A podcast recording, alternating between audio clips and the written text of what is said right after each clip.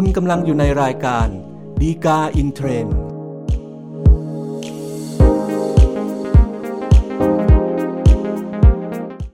สวัสดีครับท่านผู้ชมท่านผู้ฟังทุกท่านนะครับ กลับมาพบกันอีกครั้งกับรายการดีกาอินเทรนด์รายการที่นำสาระดีๆ จากคำพิพากษาสารดีกา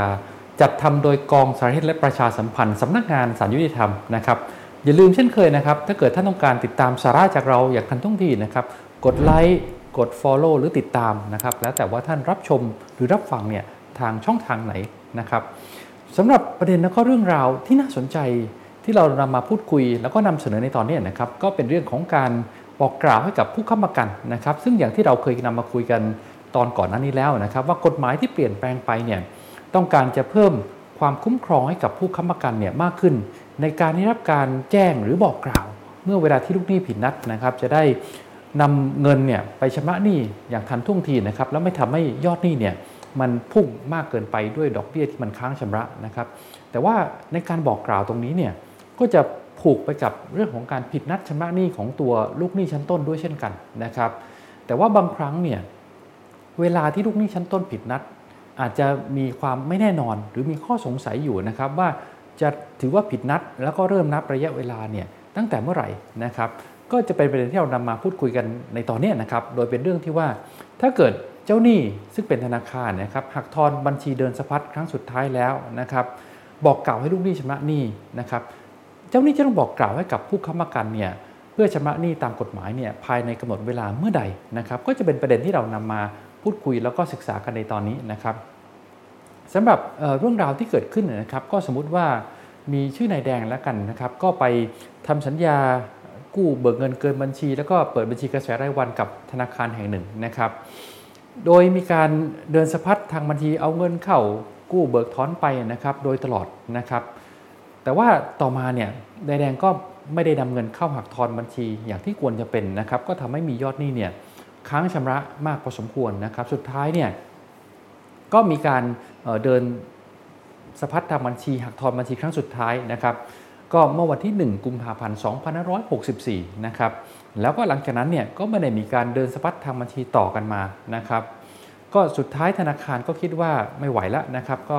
ถึงเวลาต้องบอกกล่าวทวงถามไม่ชำระหนี้นะครับ ธนาคารก็ส่งหนังสือบอกกล่าวทวงถามไปยังนายแดงนะครับ นายแดงได้รับหนังสือบอกกล่าวที่ว่าเนี่ยเมื่อวันที่ 1 พฤษภาคม 2564 นะครับ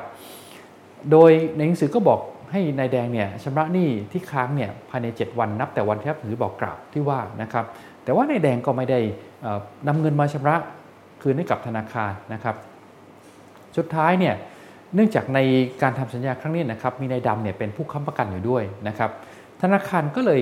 ทำหนังสือบอกกล่าวอีกฉบับหนึ่งนะครับไปยังนายดำเพื่อแจ้งให้ทราบว่าตอนนี้มีการผิดนัดชำระหนี้แล้ว แล้วก็ให้ในายดำซึ่งเป็นผู้ค้ำประกันเนี่ยนำเงินมาชำระหนี้นะครับ โดยธนาคารนะครับได้ส่งหนังสือบอกกล่าวไปยังนายดำเนี่ยนายดำได้รับหนังสือบอกกล่าวที่ว่านะครับเมื่อวันที่ 31 พฤษภาคม 2564 นะครับก็สุดท้ายก็ไม่ได้มีการชำระหนี้นะครับธนาคารก็เลยฟ้องร้องทั้งนายแดงแล้วก็นายดำนะครับ มาเป็นคดีในคดีเรื่องนี้นะครับเพราะฉะนั้นประเด็นปัญหาที่เกิดขึ้นนะครับ ก็ คงจะบอกได้ว่าในส่วนของนายแดงคงไม่ได้มีปัญหาอะไรเพราะเป็นลูกหนี้ชั้นต้นถูกไหมครับ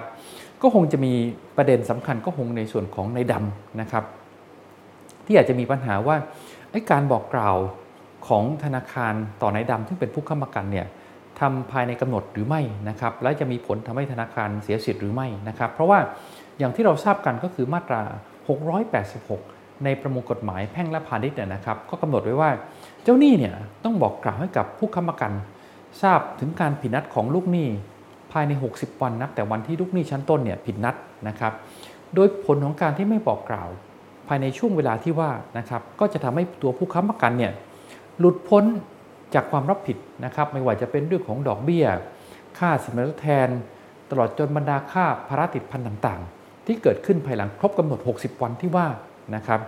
อันนี้ก็เป็นเงื่อนไขที่กฎหมายกำหนดไว้นะครับ แล้วก็เลยเป็นปัญหาว่าในกรณีอย่างนี้เนี่ยธนาคารได้บอกกล่าวภายในกำหนดเวลาตามที่มาตรา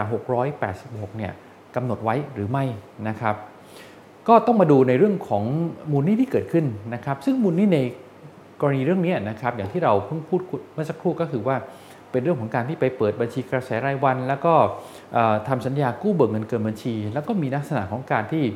เอาเงินเข้าหักทอนบัญชี เป็นลักษณะของบัญชีเดินสะพัดนะครับ ซึ่งปกติแล้วเนี่ยถ้าเกิด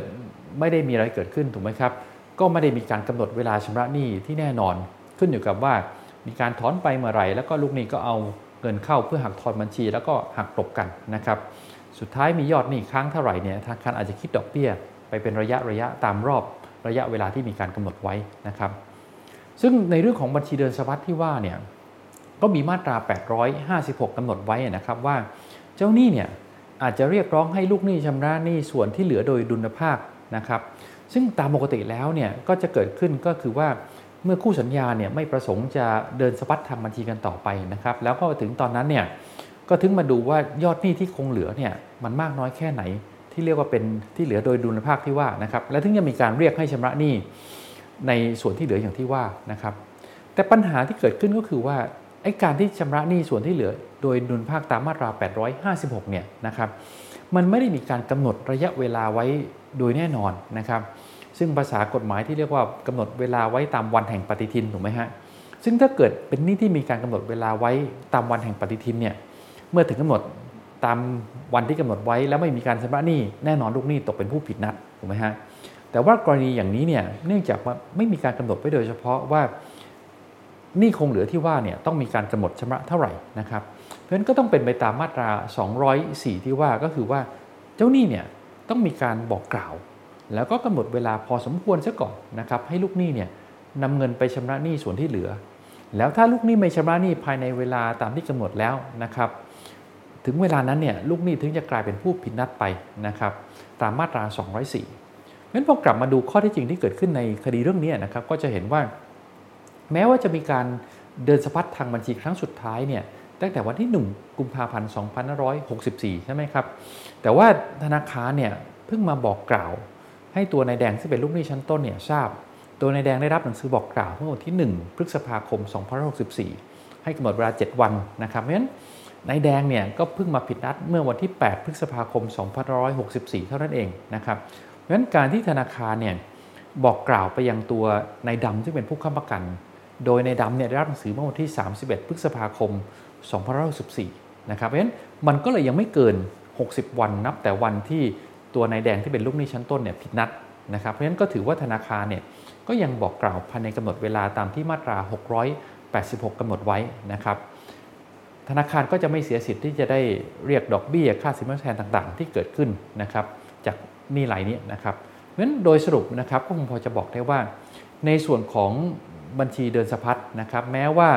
จะถือว่าตามพฤติการเนี่ยสัญญาจะเลิกกันนับแต่วันที่มีการหักทอนบัญชีครั้งสุดท้ายก็ตามนะครับ แต่จะถือว่าตัวลูกหนี้ชั้นต้นเนี่ยตกเป็นผู้ผิดนัดนะครับก็ต้องมีการบอกกล่าวกำหนดเวลาพอสมควรซะก่อนนะครับให้ตัวลูกหนี้ชำระหนี้นะครับแล้วเมื่อลูกหนี้ไม่ชำระหนี้ตามหนังสือบอกกล่าวที่ว่าเนี่ยถึงจะตกเป็นผู้ผิดนัดเพราะฉะนั้นการบอกกล่าวให้แก่ผู้ค้ำประกันทราบเนี่ยก็ต้องนับตั้งแต่วันที่ลูกหนี้เป็นผู้ผิดนัดตามหนังสือบอกกล่าวที่ว่านะครับ สำหรับท่านที่ต้องการศึกษารายละเอียดเพิ่มเติมนะครับ ดูได้จากคำพิพากษาสารดีกาที่ 132ทับ2565 ครับ ก็เป็นอันครบถ้วนครับสำหรับรายการดีกาอินเทรนในตอนนี้นะครับ อย่าลืมเช่นเคยนะครับ ถ้าเกิดท่านต้องการติดตามสาระจากเราอย่างถูกต้องครบถ้วนแล้วก็ทันท่วงทีนะครับ กดไลค์กด Follow หรือติดตามนะครับ แล้วแต่ว่าท่านรับชมหรือรับฟังทางช่องทางไหนนะครับ พบกันใหม่ในตอนหน้าครับ ซึ่งเราคงพยายามสรรหาสาระดีๆ ที่น่าสนใจ จากคำพิพากษาสารดีกา มานำเสนอสู่ท่านผู้ชม ท่านผู้ฟังทุกท่านเช่นเคยครับ พบกันใหม่ในตอนหน้าครับ สวัสดีครับ